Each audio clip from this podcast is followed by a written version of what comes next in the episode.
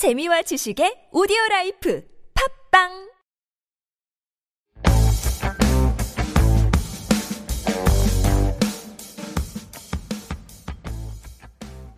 2부입니다 어, 제가 1부 끝나고 2부를 준비하는 와중에 잠깐 쉬다가 제가 이제 오늘 이 방송을 준비하느라 오늘 새벽부터 이 방송 시작 시간까지 사회면이나 이런 데 나와 있는 기사를 잘 못 봤단 말이에요. 쉬다가 이제 깜짝 놀랄 만한 소식 하나 들었습니다. 그 만화가 일본의 만화가 미우루 켄타로 씨가 예. 베르세르크의 작가로 유명한 미우라 켄타로 씨가 돌아가셨다고. 예, 그래서 고인의 명복을 빌고요.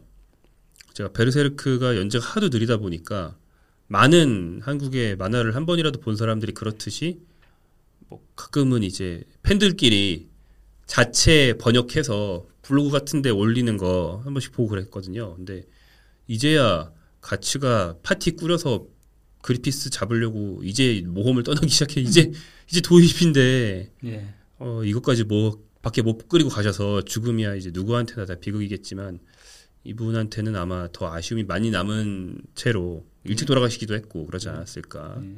그런 생각이 듭니다. 뭐 이렇게 예술가의 죽음을 우리가 멀리 떨어진 사람들이 기리는 대표적인 방법이 이제 그분이 남기신 것들을 보는 거다 보니까 아마 저도 조만간 베르세르크 정주행을 한번 하게 되지 않을까 생각이 됩니다. 토가시님은 빨리 좀 헌터 헌터를 진행시켜 주셔야 그거 저는 못 끝낸다라고 봅니다. 그럴 것 헌터 같아요. 헌터. 네, 토가시님은 이제 미우라 켄타로님은 너무 세밀하게 하느라 작업이 느리셨던 걸로 알고 있고 토가시님은 그냥 잘 안 하시는 거라서 네, 좀 입장이 다르다고 알고 있습니다. 자, 어, 독일 얘기를 해볼 텐데요. 예. 독일은 유로 2020 명단이 이제 예비 명단도 아니고 최종 명단이 발표가 됐고 거기에 네. 밀러와 훔멜스. 훔멜스 가 포함됐다는 아주 큰 이슈가 있음에도 불구하고 그 근데 얘기는 다음 아니요. 주에 하겠다? 아니, 아니 그냥 얘기 그냥 간단하게만 할게요. 아니 근데 그 둘 복귀는 어차피 될 거라고 보도들이 나왔었기 때문에 이전부터 아, 예저 예고가 많이 되어 있었다. 예, 음. 이미 그가 뽑힐 거였기 때문에 예, 그렇게 놀라운 그건 아니고요. 왜냐면 둘도 그래서 사실상 뭐 뽑히는 거에 대한 얘기들을 이미 했었고 아, 그런 질문들을 많이 받아왔다. 네. 음. 어 도리어 놀라운 거는 일단 그 케빈 폴란트가 복귀한 게 굉장히 그죠. 그렇죠, 그렇죠. 예, 우리 어. 여기서 많이 얘기했었죠. 그 4년 만에 복귀했죠. 예, 게임이- 그동안 왜냐면 레비가 계, 계속 폴란트를 외면했었거든요. 네네. 예, 외면을 했었기 때문에 솔직히 폴란트는 선수 본인도 포기하고 있었어요. 대표팀 생각 안 하고 있다.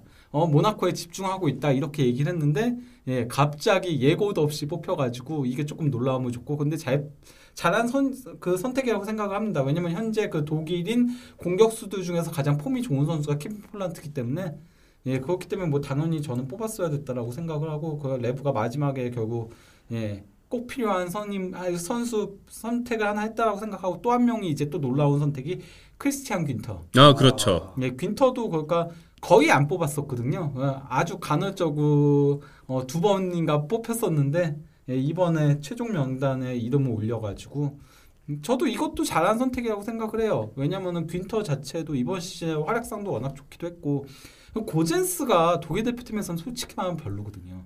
아탈란타의 고젠스. 네. 네. 그 극 공격적인 네. 이 팀이 이제 공격적인 템포로 할 때만 이제 본인의 역량이 나오는 그런 공격형 윙백이죠. 예. 네. 그렇기 때문에 전 귄터 뽑은 것도 잘했다라고 생각을 해요. 고젠스는 너무 리스크가 크고 할슈텐베르크는 너무 또 어, 공격적인 부분에서의 아쉬운 게 있고 하다 보니까 예. 근데 이제 어, 좀 이 얘는 왜 뽑았지 싶은 건 이제 로빈 코흐. 아, 코흐. 예, 왜냐면은 그거 이 선수가 십자인대 파열돼가지고 네네. 굉장히 오랜 기간 동안 빠져 있다가 어 최근에 조금 복귀해가지고 교체 출전하고 뭐 이랬다 가 다시 또 명단에서 제외되고 있거든요. 예, 근데 어 그 톨리소랑 비슷한 선택이라고 있는 거죠. 프랑스에서 톨리소를 뽑은 거랑 마찬가지고 왜 굳이 코우를 뽑았지라는 음흠. 생각. 왜냐면 코흐 대신 뛸 수 있는 훔멜스가 복귀를 했잖아. 훔멜스가 복귀를 안 했으면 또 모르겠는데. 네네. 예, 훔멜스도 복귀하고 했는데 코흐를 왜 뽑았지? 차라리 거 리들레 바쿠를 뽑아가지고 바쿠요. 예 음. 바쿠가 그 저번에 얘기했던 청소년 대표. 예 네네. 그리고 오른쪽 풀백도 뛰고 윙도 뛰고 하니까 그 선수를 뽑는 게 좀 더 어 그 로테이션 자원을 쓰기 좋지 않았을까라는 클로스터만이 그리고 또 최근에 폼이 좀 안 좋기도 하고 하니까 그런 것들 생각하면 그게 낫지 않았을까 싶은데 예 어쨌건 그렇습니다. 그리고 이제 테어 슈테겐은 부상 후 낙마했고요. 선수 음. 본인이 직접 얘기를 했고요. 예, 뭐 대충 이 정도로 그 무시알라가 아예 그 본선 명단에 오른 것도 조금 그렇더라고요. 예, 예. 네. 물론 근데 이게 이거는 거가 조금 어, 얘기가 됐던 부분일 거예요. 일단 레브 감독이 무시알라를 굉장히 좋아하는 것도 있고 그게 또 이제 그 잉글랜드하고 둘 중에 선택을 한 거잖아요 무시알라가 그러니까 아마 그 전에 조금 얘기가 된 게 아닌가 싶기도 한데 그렇죠. 예 저는 그러니까 그 독일 대표팀 관련해서는 조금 더 큰 이슈가 다른 게 있다고 생각하는데요 어 뭐냐면은 그 프리츠 켈러 회장이 그 조기 사임을 했습니다. 회장이요? 네. 축구협회 회장? 예, 그 독일 축구협회 회장. DFB? 예. 네. 근데 그 이 회장이 그러니까 조기 사임하게 된 이유가 무엇이냐면요.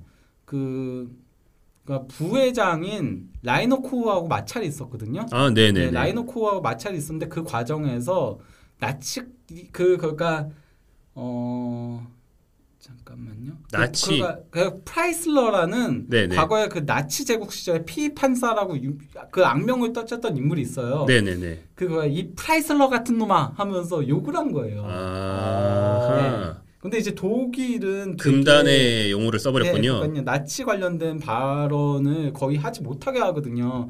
원래 그니까 하일이라는 거 있잖아요. 그 하일 히틀러 있잖아요. 네네네. 그 하일이 원래 그 성, 성경에서 많이 쓰이는 용어예요. 그 홀리거든요. 영어로 음, 따지면. 네, 네, 네. 예, 그 거룩한이라는 의미인 건데 그 아, 거룩한 히틀러예요. 예, 예. 아. 근데 그게 그 그래서 원래 예전에는 자주 쓰이던 용어였는데 그 이제는 그 그가 어, 하일리게 가이스트가 이제 그가 그 거룩한 성 그 영혼 그래갖고 성령을 의미하는 건데 어 그런 용어를 제외하고는 하일을 아예 안 쓰려고 해요 독일에서는 그 용어 자체를 하일 음. 연상을 시키기 때문에 예, 좀 그 금치거구나, 그게. 예, 예. 그럼 홀리가 들어갈 자리에는 뭘 써요?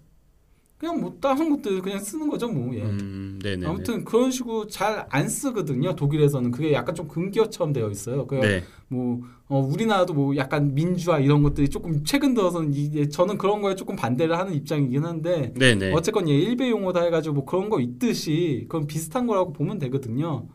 예. 그래서 사임했는데 이게 그러니까 독일이 최근 들어서 회장들이 계속 조기 사임을 하고 있어요.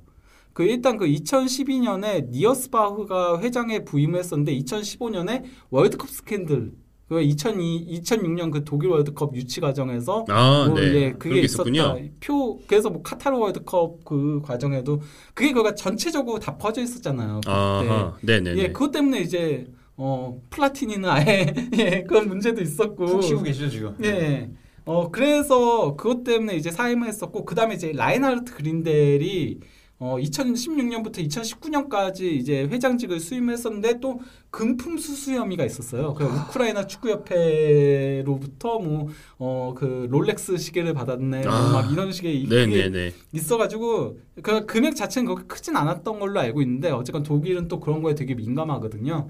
예, 그래서 이제 사임을 했던 바가 있는데 이번에도 또 조기 사임을 하게 됐었는데 어 이게 저는 그 최근 독일 대표팀이 흔들리는 거에도 일정 부분 영향이 있다고 생각을 해요. 뭐 왜요, 왜요? 왜냐면은 어쨌건 지도층부터 이렇게 계속 변동이 있으면서 하다 보면은 하나의 그 원칙 하에서의 구, 그 운영이 제대로 안 되는 문제들이 있다고 생각하거든요. 음. 예, 이런 것도 그러니까 그 독일 대표팀이 최근에 조금 혼란한 시기를 보내는 거에 일정 부분 영향이 있지 않나라고 생각을 하는데 참고로 그그 켈러가 저희 라이너 코흐하고 마찰이 있었다라고 했잖아요. 그 이유가 뭐냐면요. 켈러가 원래 그 와이너리 레스토랑 임- 운영하던 인물로 2010년부터 2019년까지 프라이부르크 CEO를 수행을 했었거든요. 네. 그러니까 독일에서는 약간 어떻게 보면 비주류에 해당을 해요. 아. 약간 비주류에 해당을 하는데 투표를 통해서 뽑힌 거였거든요. 그래서 그 이 사람이 부임하고 나서 바이에른에 대한 비판도 되게 많이 하고. 예, 좀 강팀들에 대한 비판 그리고 공정성 이런 것들 되게 중요시 여겼어요. 근데 이제 라이너 코흐가 어, 부회장인 이 사람은 이제 그 바이에른주 축구협회장 출신이고 아, 네, 네. 그리고 그 계속 부회장직을 해오면서 그 니어스바흐가 경질돼서 사임했 조기 사임했을 때 그리고 또 그린델이 조기 사임했을 때 임시 회장직도 수행을 했어요. 그럼 말 그대로 main의 위치, main mainstream이에요.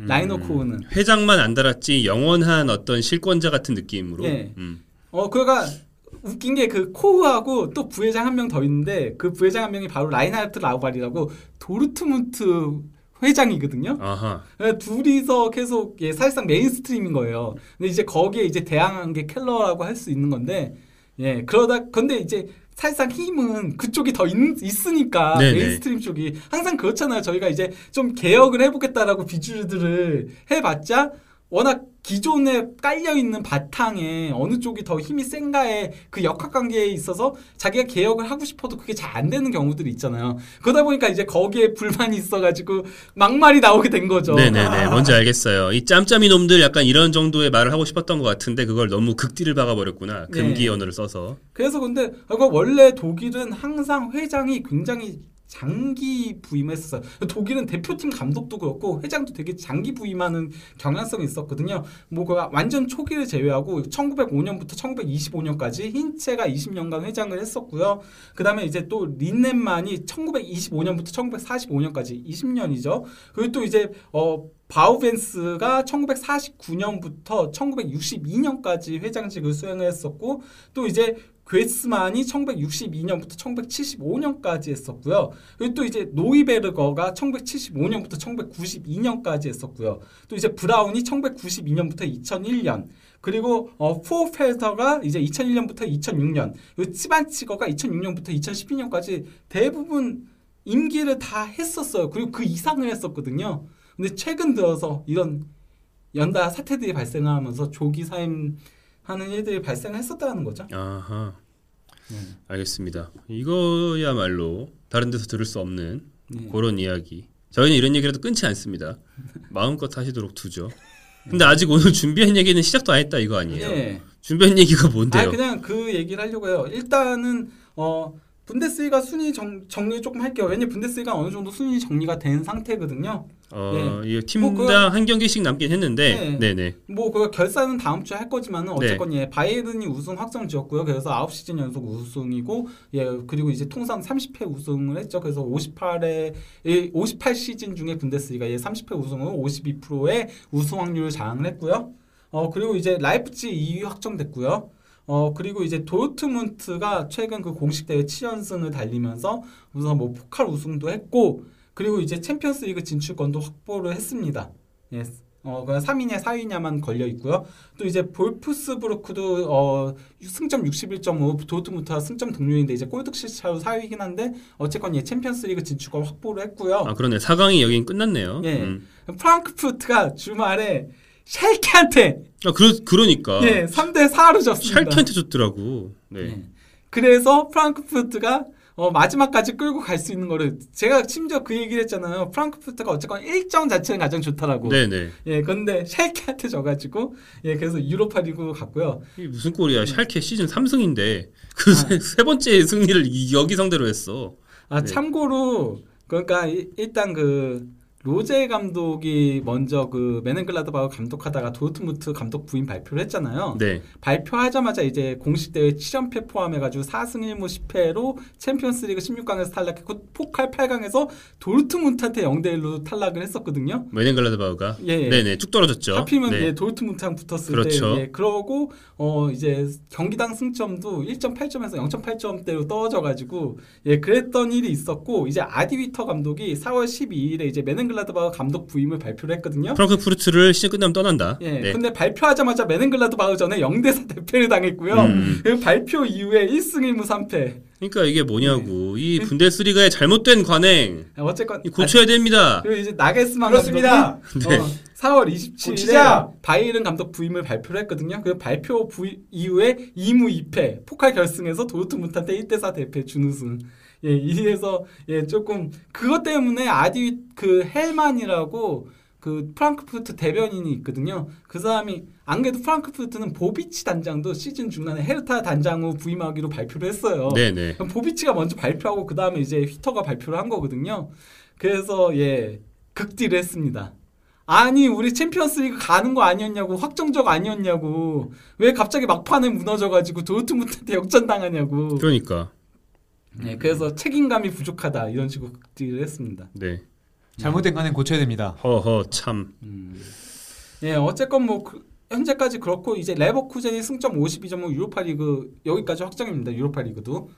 예, 그리고 이제 어 컨퍼런스 리그 있죠? 네. UEFA 컨퍼런스 리그를 놓고 7위 우니온 베를린 승점 47점, 8위 묀헨글라드바흐 승점 46점, 그리고 9위 슈투트가르트 승점 45점, 그리고 10위 프라이부르크 승점 45점 이렇게 경합을 하고 있습니다. 어 그러네. 프라이부르크도 유럽 대항전 가능성이 남아 있네. 예. 어 네.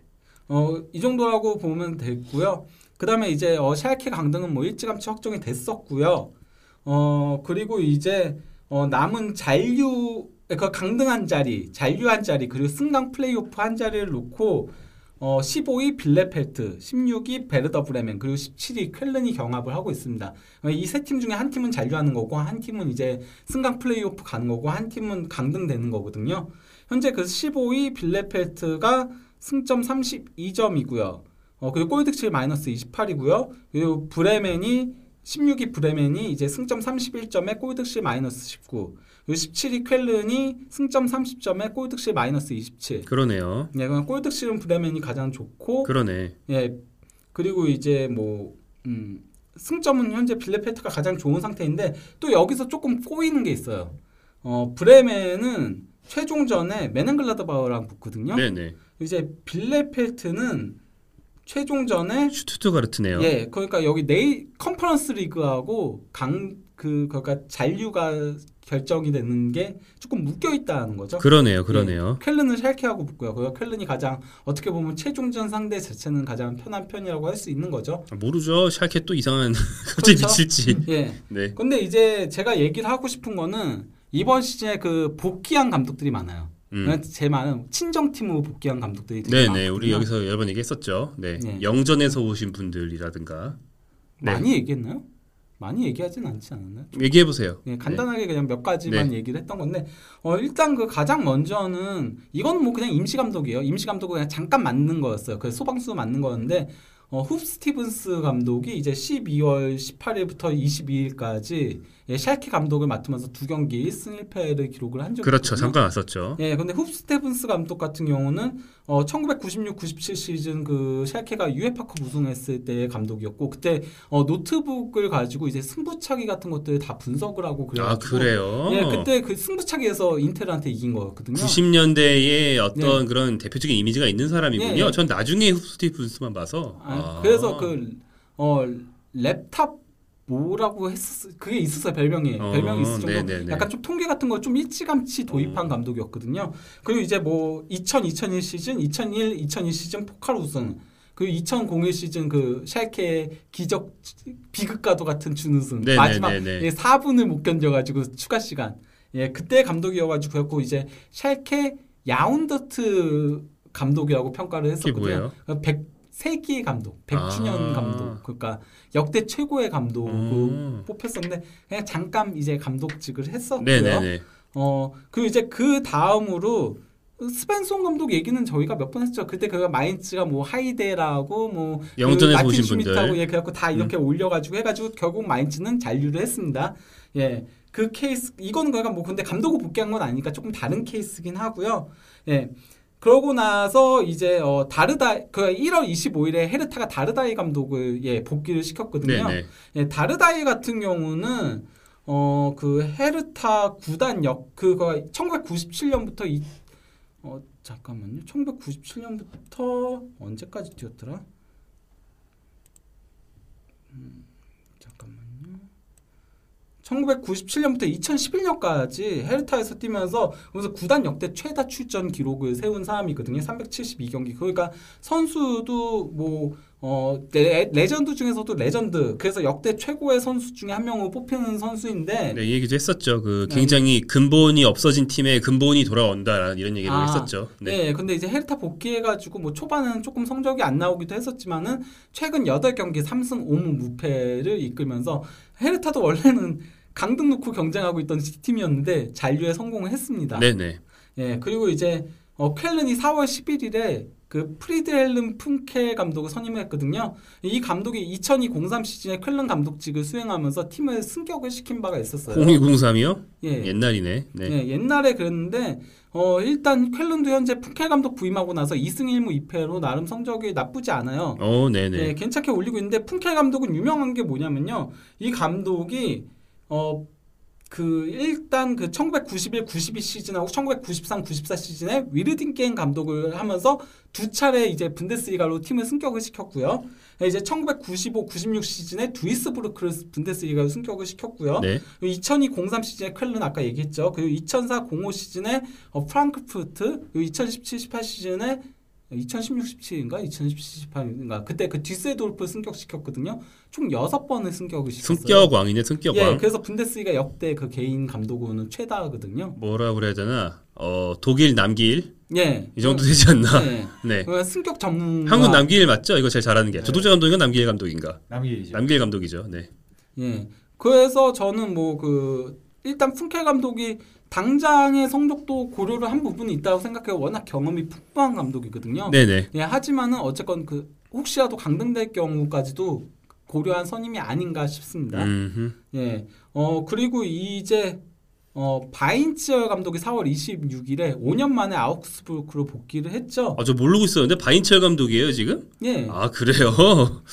바인치얼 어, 감독 익숙한 같은 이름이네. 예, 바인치어 같은 경우도 2012년부터 2016년까지 그 아우크스부르크 감독을 예, 맡으면서 2014-15 시즌에 그 아우크스부르크가 분데스리가 5위라는 깜짝 성적을 올려가지고 유로파 리그에 나갔었죠. 한국 축구 기자들한테 아주 익숙한 사람이죠. 그렇죠, 네. 예, 뭐 구자철, 그렇죠. 뭐 지동원, 네. 홍종우 다 예, 바인치어 감독을 거쳤었죠. 예, 그랬는데 이제 샬케 가가지고 망해가지고 조금 예, 힘든 시기를 보냈다가 돌아왔는데 어, 복귀전에서 슈트트가트한테 패하긴 했지만은 브레멘전에 이제 지난 주말에 2대 0으로 승리하면서 잔류를 확정을 지었습니다. 음. 원래 그러니까 아우크스부르크하고 브레멘이 가장 최근에 성적이 안 좋았던 두 팀이었거든요. 예, 그런데 결국은 잔류를 이끌어냈습니다. 자 이제 예, 끝판 이거, 끝판 이겼어야지 브레멘이 쉬지 예. 말래요. 아, 예. 아, 그러세요. 샷건 아니 이건 여러분 이건 소음이 아니고 샷건입니다. 샷건 아시죠 여러분? 샷건이에요. 네. 있어요. 역시 이 뜨거운 표현 감추지 못하고. 네. 자 이제 이제 나오나요? 끝판왕 복, 네. 복귀 한 자의 끝판왕 나올 차례인가요? 브레멘의 예, 퍼거슨이라고 불리는 네. 아니, 아, 브렘 그가 샤프 감독이 돌아왔거든요. 예, 샤프 감독 같은 경우는 그 1972년 브레멘 유스를 시작으로 해가지고 1977년에 프로 데뷔해가지고 1995년에 은퇴 후에 곧바로 이제 브레멘에서 수석, 수석 코치랑 이군 감독을 거쳐가지고 1999년부터 2013년까지 14년간 감독직을 수행을 했었습니다. 그렇죠. 예, 그래서 브레멘에서만 총 그 41년을 보냈었고 음. 그냥 그냥 쭉 있었던 것만 41년이에요. 그러니까 소위 말하는 원클럽맨 중에서는 원클럽맨 보통 클럽만 그러니까 선수실만 가지고 있는 경우가 많은데 이분은 진짜 온갖 보직을 다 해가면서 네. 예, 엄청난 기간. 계속 브레멘에서만 있다가 그러다가 이제 어 하노버 가고 하면서 망했었다가 이제 2018년에 브레멘 기술이사로 돌아왔었거든요. 음, 네네. 예, 근데 이제 브레멘이 계속 무너지니까 예. 뭐 7연패 달리다가 무승받아 다시 또 패한 거고 하거든요. 지금. 그래서 13경기 연속 승리가 없나 그래요. 예, 그런 악몽과도 같은 시기를 보내니까 임시 감독으로 이제 부임을 했습니다. 예, 근데 이제 뭐 샤프 감독하면은 일단 뭐 브레멘에서 전설 중에 전설이죠. 뭐 선수로도 되게 성공한 케, 감, 그 선수도 굉장히 성공했었거든요. 뭐 수비수로 명수비수 명성을 떨치면서 그 1987, 88 시즌하고 1992, 93 시즌에 분데스리가 우승을 했었고요. 그리고 이제 어 1990, 91 시즌하고 1993, 94 시즌에 포칼 우승도 했었고 예, 그리고 뭐 슈퍼컵 우승도 3회를 했었고 유에파 컵 위너스컵 1991, 92 시즌에 우승도 했었거든요. 네. 그리고 브레멘 구단 역대 뭐 최다 출전 뭐 이런 신- 기록들 그 필드 플레이어들 중에서는 예 뭐 이런 기록들도 가지고 있는 데다가 또 감독으로서도 어 일단 뭐 감독 경기 수만 644경기로 오토레악의 654경기 다음으로 가장 예 그 경기 수도 많고 그리고 또 이제 승점, 경기당 승점도 1.65점으로 이게 거의 100경기 이상을 수행한 감독들 중에서는 쾌프케가 1.94점으로 가장 높아요. 110경기였거든요. 네, 오토레아겔이 이제 1.84점 그리고 그 다음이 토마스 샤프거든요. 그러니까 올해만 한 게 아니고 성적도 엄청 잘 냈다. 쉽게 말해서 그런 얘기죠. 네. 예, 그리고 뭐 감독으로도 2003-04 시즌에 분데스리가 우승. 그리고 또 이제 1998-99 시즌, 2003-04 시즌, 그리고 2008-09 시즌 포칼 우승. 아, 0809 포칼 우승도 있구나. 그러네. 예, 그때가 이제 웨즈, 멜테자코. 그쵸, 그쵸. 예. 자, 여기까지 서지축항이었고요. 어, 저희가 앞으로 공식 공지를 한번 드릴 텐데 세축항이 어, 유럽 4대 리그의 그 시즌이 끝나면 휴지기를 좀 가질 생각입니다. 재정비 시기를 갖고 시즌 2를 할 텐데 시즌 2에 온다고 해서 뭐 저희 멤버를 싹 갈아치운다거나 뭐 이런 게 아니고 뭐 여러 가지 대안을 생각하고 있어요. 그러니까 개선을 개선. 저희가 김현민 기자나 류청 기자, 한준 기자랑 이런 복귀적인 얘기를 똑바로 안 해봤는데 가지고 있는 아이디어 중에는 뭐 많은 팟캐스트들이 그렇게 하듯이 어차피 우리 팟캐스트 거의 거의 자르는 거 없이 그대로 다 쓰잖아요. 네. 그러니까 뭐 유튜브 스트리밍을 하고 어, 오디오를 딴다거나 이런 방법도 있을 수도 있고요. 뭐 여러 가지 지금보다 더 재밌게 여러분들 찾아갈 수 있는 방법을 좀 생각해보고 있습니다. 그리고 유로 기간 때는 또 어떤 특집편 같은 걸 편성할 수 있지 않을까? 이건 재구상인데 네. 이것도 다른 출연자들과 제가 이제 논의를 해봐야 되고요. 뭐 저야 뭐 비시즌이어도 나와서 옛날 얘기하면 할 거 많습니다. 아 저도 그게 좋은데 어, 회사 방침이 그렇죠. 그러니까 어, 사실 솔직히 말하면 그렇죠. 청취자가 생각보다 빨리 늘지 않아서 예. 예, 뭐라도 그렇죠. 좀 이렇게 성격을 방송 성격을 바꿔보자. 예. 예. 그래서 휴지기를 좀 둔다는 거니까 저희가 뭐 멤버를 싹 갈아치고 이런 건 아닙니다. 저희는 멤버들이 아주 만족하고 있어요. 그런 얘기입니다. 아무튼 다음 주까지는 무조건 돌아옵니다. 그러니까 다음 주에도 좀 기다려 주시고요. 여기까지 사대축항이었습니다. 여러분 감사합니다. 감사합니다.